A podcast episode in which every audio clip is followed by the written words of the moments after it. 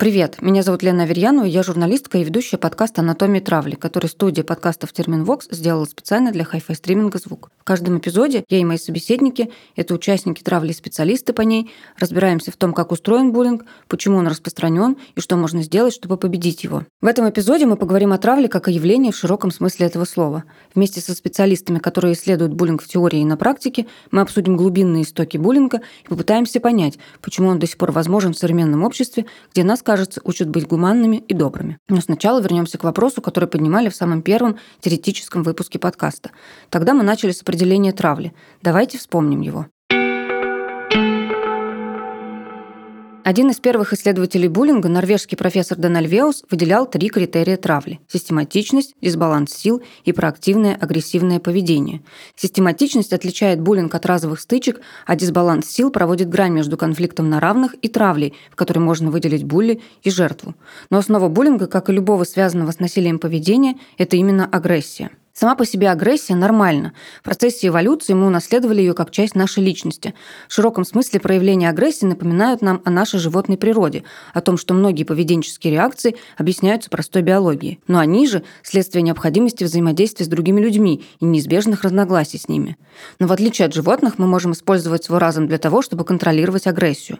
Про эту двойственную природу человека говорит клинический кризисный психолог, лектор, эксперт по ненасильственному общению и травле Мария Зеленова. Дети изначально такие же, как и взрослые, которые потом вырастают из этих детей, они от начала все таки животные, животные социальные. Поэтому все групповое взаимодействие и все социальные навыки нам не чужды, в том числе насилие. И это нормально, это часть нашего естества. Другое дело, что мы вроде как человек разумный-разумный, да, считаемся.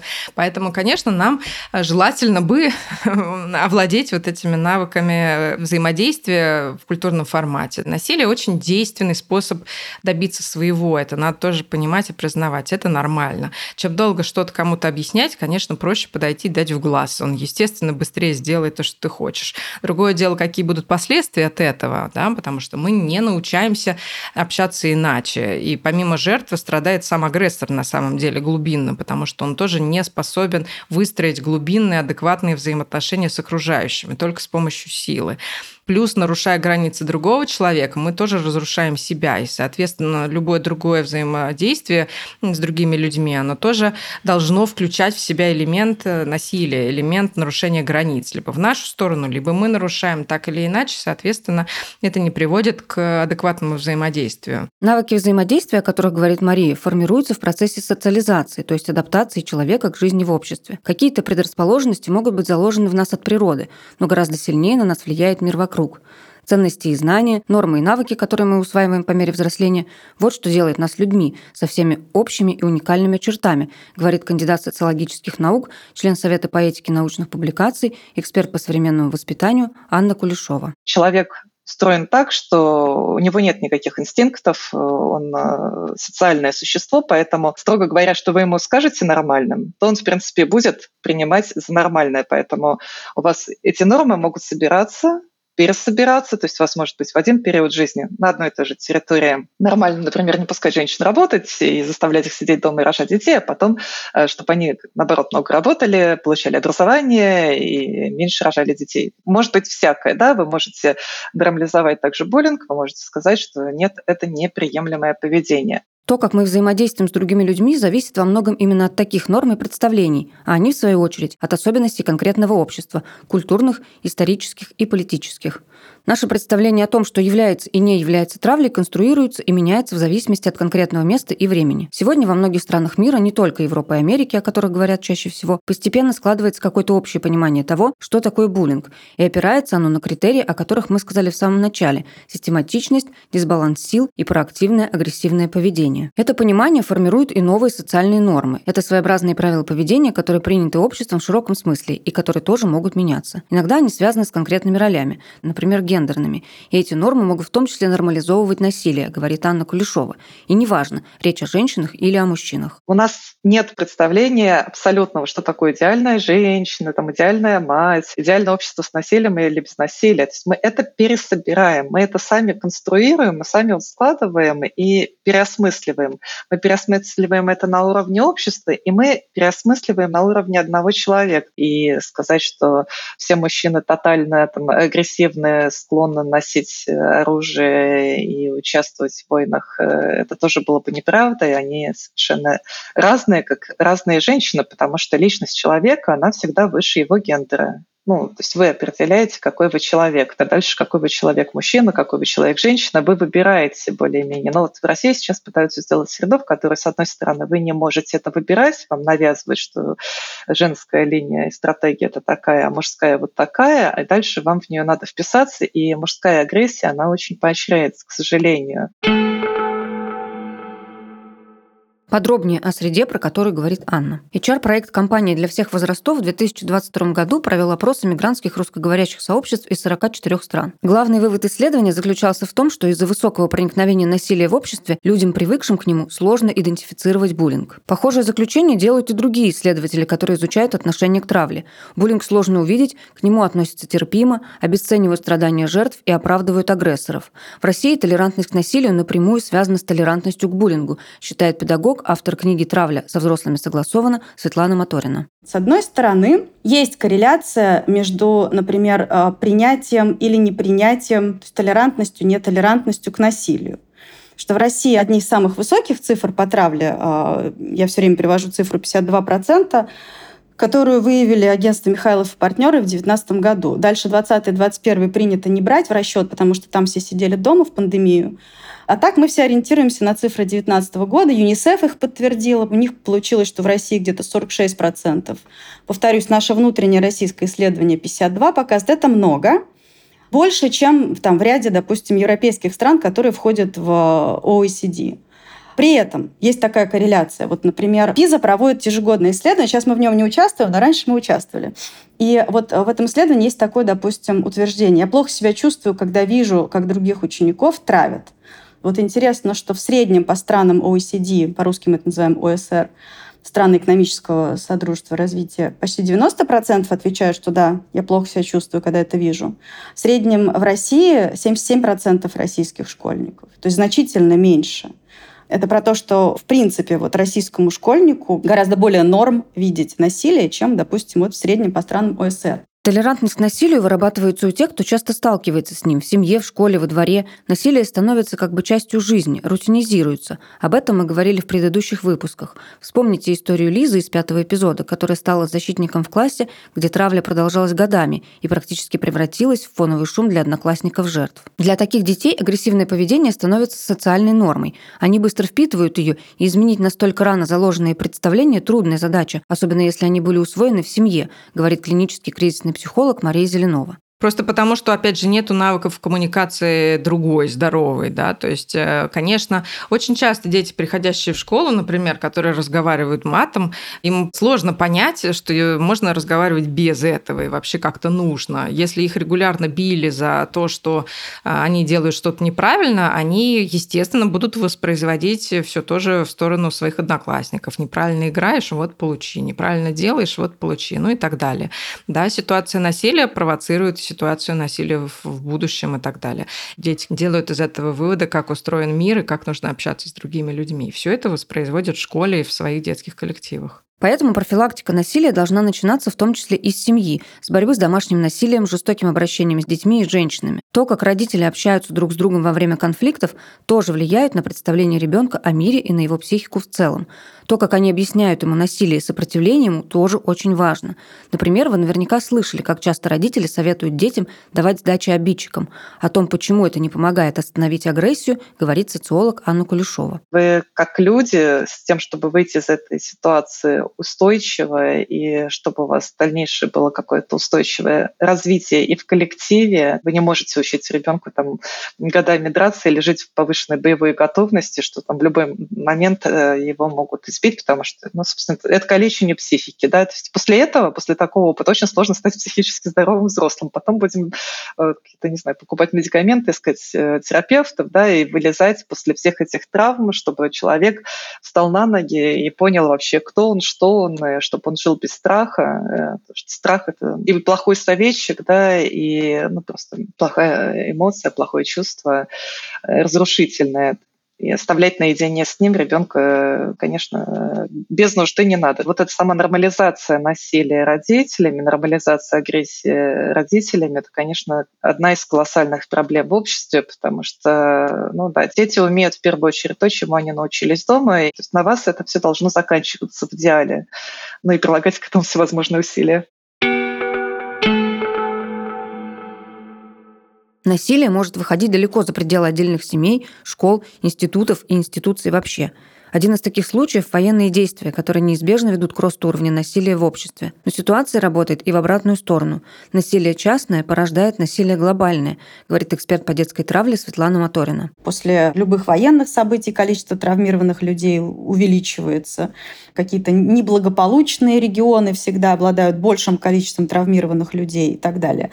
То есть чем больше травмированных людей в обществе, тем хуже в этом обществе живется во всех смыслах тем выше уровень преступности, тем ниже уровень просвещенности. И, ну, на мой взгляд, это прямые влияния как раз-таки социально-экономические. Травля — это лишь одно из проявлений насилия, которое в конечном счете дает травмированного человека. Там, если 52% травли, это значит, что вот каждый второй ребенок в школе с этим сталкивается. У каждого она длится в разное время, у кого-то это может быть месяц и быстро купируют, у кого-то год, у кого-то вот у меня полно историй, когда все 10 лет.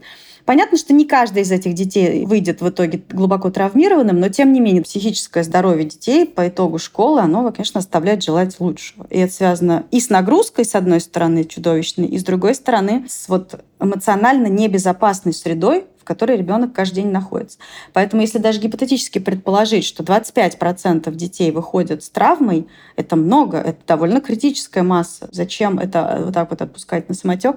У меня нет ответа. Дальше я спрашиваю Светланы, наблюдаются ли сейчас какие-то глобальные тенденции по снижению или наоборот росту травли в школе на фоне социальных событий? Было два относительно благоприятных периода а, снижения травли, когда дети сидели по домам.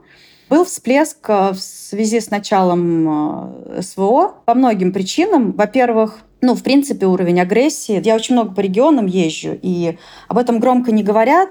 Там у стольких детей ушли родители на фронт или у кого-то уже вернулись. И ну, этим детям непросто. Они могут оказаться по любую сторону травли, как агрессорами, так и жертвами, но в любом случае это тоже дети, которые уже не совсем воспринимают реальность э, как здоровый человек. Да? Поэтому, да, еще эскалация наблюдалась, опять же, в связи с началом событий на национальному признаку. Не могу сказать, что самого буллинга в целом стало меньше, но именно буллинг по национальному признаку и в связи с вот какими-то согласиями или несогласиями по военной позиции, которые были в школах между детьми остро, сейчас как будто бы стали снижаться. А так в целом, да, да, получается, что с ростом каких-то событий агрессивных, а, связанных с насилием в обществе, безусловно, рост буллинга тоже наблюдается. То, о чем говорит эксперт, не что иное, как проявление ксенофобии, которое часто сопровождает травлю. Помните, с чего чего начиналась история Тимура из четвертого эпизода, который стал жертвой школьной травли. Именно с такой бытовой ксенофобией, с неприязнью из-за того, что он, мальчик из кавказской семьи, отличался от одноклассников. Такой буллинг, основанный на дискриминации по национальному признаку, встречается довольно часто, особенно в регионах со сложной этнической ситуацией. Так, травля может быть связана с дискриминацией во всем ее многообразии – расовой, религиозной, гендерной и так далее. Порой агрессоры бессознательно воспроизводят структурное неравенство, которое уже существует в обществе, и выбирают выбирают жертв, за которых вряд ли кто-то заступится. Такие жертвы заранее маргинализированы. Они воспринимаются как находящиеся за пределами нормы. Поэтому агрессию в их сторону не только не осудят, но и, возможно, поддержат, в том числе и учителя, если речь идет о школьной травле. Так почему же, несмотря на все проблемы, с которыми связан буллинг, он все еще существует? На этот вопрос дать ответ кажется невозможно. Но мы попытаемся наметить хотя бы очертания причин, которые затрудняют борьбу с травлей как глобальным интернациональным феноменом. Первая причина, пожалуй, самая очевидная, учитывая все, что мы сегодня сказали о социальных нормах и обществе. То, что мы сейчас называем буллингом, существовало задолго до того, как появился этот термин, задолго до того, как заговорили о травле как о реальной проблеме. С 70-х, 80-х годов прошлого века, когда начались первые масштабные исследования буллинга и первые программы по борьбе с ним, едва прошло 50 лет, не так много даже по меркам человеческой жизни. Да, за это время можно пересобрать некоторые социальные нормы, реформировать законодательство и систему образования, но невозможно отстроить все это с нуля. Приходится разбирать по кирпичику, шаг за шагом меняя ситуацию в семьях, школах, странах, мире. Эти полвека – небольшой срок по сравнению с основанными на насилии нормами, которые существовали столетиями, говорит эксперт подкаста Светлана Моторина. Много чего заложено в природе, и тем не менее, за счет просвещения и за счет внесения каких-то новых норм в юридическое поле мы как-то с этим умудряемся справляться. Ну, например, известный всем Пинкер довольно доказательно в своей вот этой известной книге про насилие рассказывает о том, как это все меняется. Здесь имеется в виду работа писателя и ученого Стивена Пинкера «Лучшее в нас», о том, как в обществе глобально снижается уровень насилия. Сотни лет назад было нормально, ну, даже тысячи лет назад уж точно, было нормально женщину, которая тебе понравилась, просто взять. Сейчас это ненормально, в юридическом поле про это есть нормы, про это есть просвещение, хотя в природе заложено, что так может быть. Поэтому для реальных долгосрочных изменений нужно время, терпение и большая смелость. Это простое, но неизменное правило касается и тех, кто борется с травлей. Родителей, активистов, учителей, политиков, системы функционирования государства – продолжает Анна Кулешова. Но мы уже привыкаем к какой-то картине мира, мы смиряемся и смиряемся с насилием, ну, потому что смириться легче. Смириться легче, вообще по течению плыть легче, чем против течения. И, конечно, здесь требуется и мужество, и стойкость, и ну, устойчивое отторжение вот этого всего, и разговаривать с людьми, нести это в массы просто очень и очень надо, даже если это где-то не работает. То есть это все равно продолжать. Нельзя сказать, что равномерно по планете во всех культурах э, одинаково процветает буллинг. Есть э, пространство, где с ним чуть получше борются, где-то с ним похуже борются, а где-то его нормализуют. И от того, что происходит в обществе, очень многое зависит. И от того, какие цели у политиков, у государства, какой строй государственный, это все влияет на наличие либо отсутствие буллинга. Вторая причина – это специфика устройства отдельной страны. Идеология, политическая конъюнктура, культурный бэкграунд – это и многое другое остается уникальным в каждом государстве даже сегодня, когда мы находимся в постоянном контакте с людьми из разных концов света. Да, социальные нормы могут постепенно меняться, расширяться и выходить далеко за рамки конкретного государства. Но институты и институты институции привязаны все же именно к стране, а борьба с травлей – это задача, с которой могут справиться только ее лидеры, продолжает Светлана Моторина. Сейчас, на сегодня, самыми безопасными странами с точки зрения насилия были и остаются Катар и ОАЭ. В них очень мало травли, почти нет, там буквально до 1%, а если она и происходит в школах, ее быстро купируют. Но надо понимать, что вот если брать, например, Эмираты, то ну, 95% это не местные школы, не арабские, а это международные A-level, IB. Казалось бы, как так получилось, что вот европейцы, американцы в своих странах не очень могут до нуля довести процент травли? Ну, в Штатах, например, 25% травли. Да, в американских школах в Дубае меньше.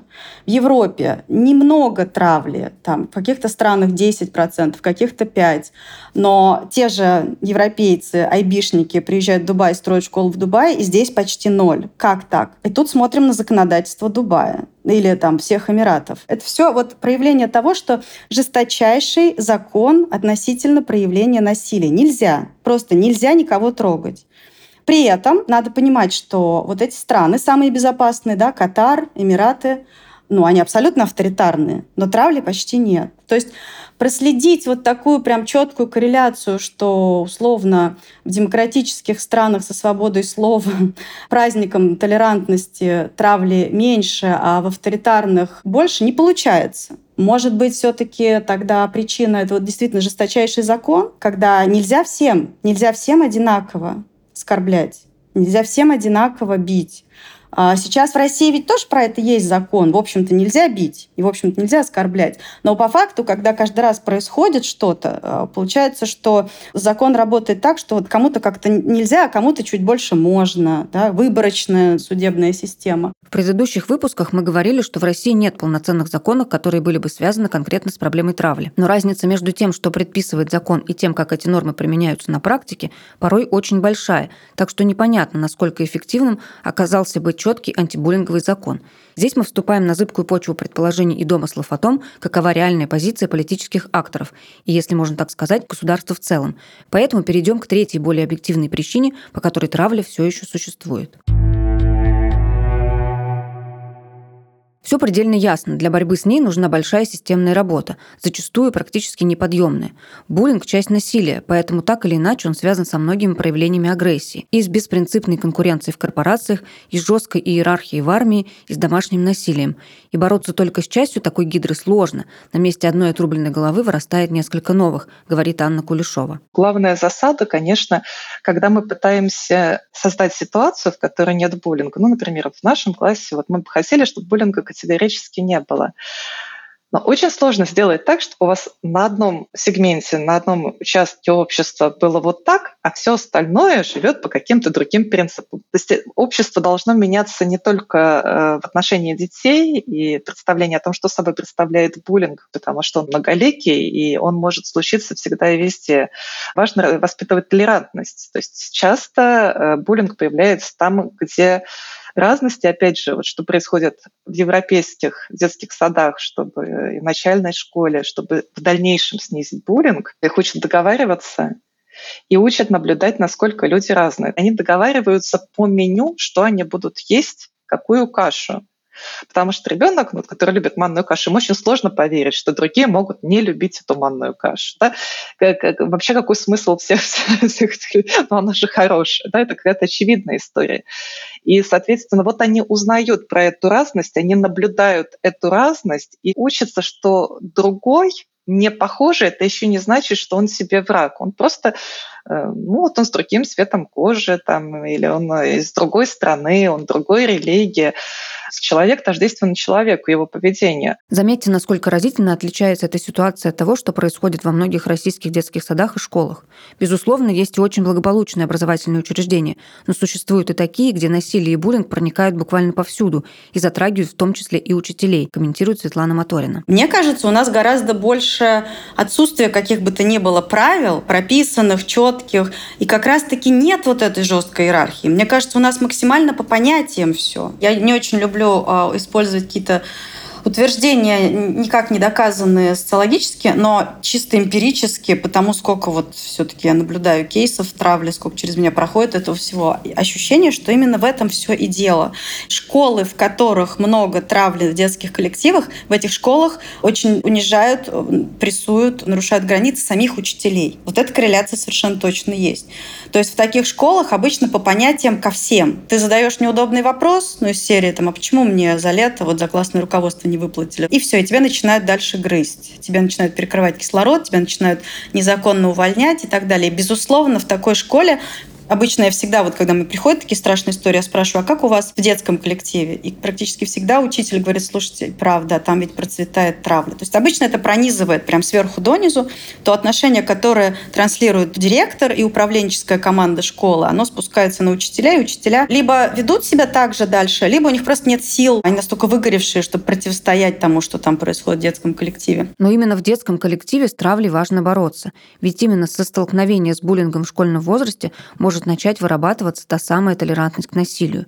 Мария Зеленова подчеркивает, что нужна борьба с буллингом через воспитание детей, через обучение их тому, как можно уважительно взаимодействовать с людьми, несмотря на их различия. Если родители хотят, чтобы их дети жили в современном мире и видели жизнь с разных сторон, имели возможность общаться с разными людьми вообще в целом глобально и развивали навыки адаптации, то тогда, конечно, они будут к этому стремиться. А если у родителей есть цель, чтобы дети были эксклюзивно Индивидуально обучаемы где-то в закрытом обществе и не имели доступа э, к всем, кто ниже и хуже, по их мнению, то, конечно, они будут стараться этого добиваться. И добиваются, в общем-то. И да, конечно, это стимулирует буллинг тоже. С некоторыми людьми мы можем не совпадать в взглядах, позициях и манере общения. Это абсолютно нормально. Но стоит работать над навыками ненасильственного общения и принятия разных людей и в детском, и во взрослом возрасте, продолжает Мария. Что-то мне может нравиться, что-то мне может не нравиться, с чем-то я могу взаимодействовать взаимодействовать, с чем-то я не могу взаимодействовать. Но, в принципе, все это может существовать, по крайней мере. А когда мы говорим о том, что все должны быть одинаковыми, то нету права на то, чтобы отличаться вообще. Когда больше разности, есть больше поводов видеть, что мир разный, и люди есть разные.